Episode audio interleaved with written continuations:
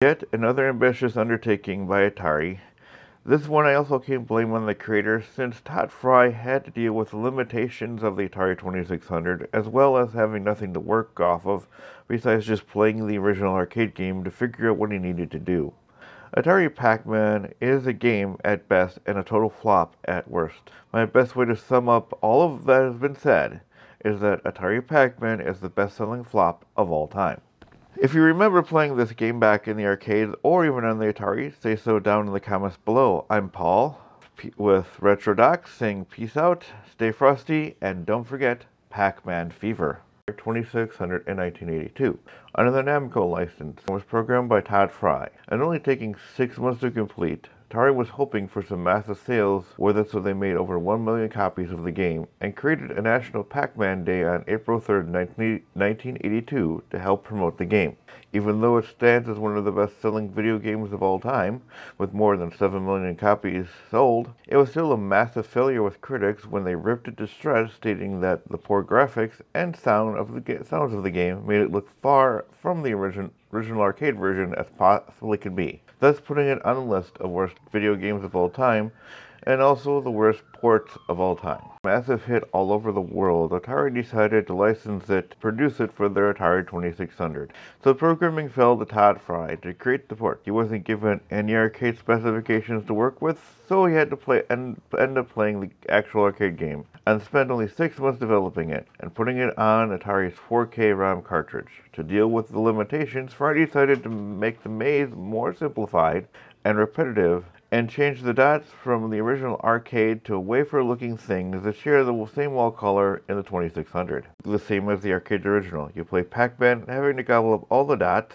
all the while avoiding ghosts who are out to get you. However, there are some key differences between the arcade version and the Atari port, one being the way the game was designed. The original was designed in portrait mode, whereas the port was in landscape mode, thus making the wraparound tunnel at the top rather than on the sides like in the arcade original. The design of Pac-Man himself was different as well. Atari gave him an eye and only allowing him to face left or right, never up or down. The ghost's move, eyes move forward directions rather than face in the direction of travel. The bonus route was replaced with a nondescript single-digit vitamin, and the final change from the original was the sound. The familiar waka-waka sound heard when, when Pac-Man eats a dot was replaced with a clank and beep sounds, as well as replacing the familiar four-tone melody to, at the startup. four million pre-orders in nineteen eighty-one of the twenty-six hundred version of the game. In later years, it was noted that it was one of the best-selling video games in nineteen eighty-two, thus even surpassing Space Invaders.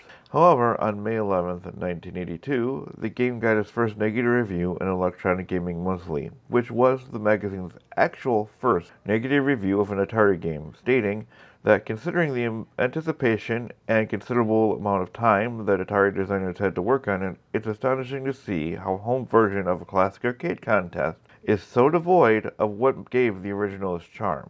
In nineteen ninety-eight, Next Generation magazine called it the worst coin-op conversion of all time, for consumers' loss of confidence in the video gaming industry in the nineteen eighties, and since been one part of the blame for the infamous eighties video game crash. However, to try to bounce back from it, Atari then re-released the game for the Atari fifty-two hundred with graphics that looked better and more true to the original, and became one of pa one of the fifty-two hundred's launch titles. And then they added two more sequels to the game, Pac-Man, Pac-Man Junior Yet another ambitious undertaking by Atari. This one I also can't blame on the creator, since Todd Fry had to deal with the limitations of the Atari twenty-six hundred, as well as having nothing to work off of besides just playing the original arcade game to figure out what he needed to do. Atari Pac-Man is a game at best and a total flop at worst. My best way to sum up all of that has been said is that Atari Pac-Man is the best-selling flop of all time. If you remember playing this game back in the arcades or even on the Atari, say so down in the comments below. I'm Paul with RetroDocs saying peace out, stay frosty, and don't forget Pac-Man Fever.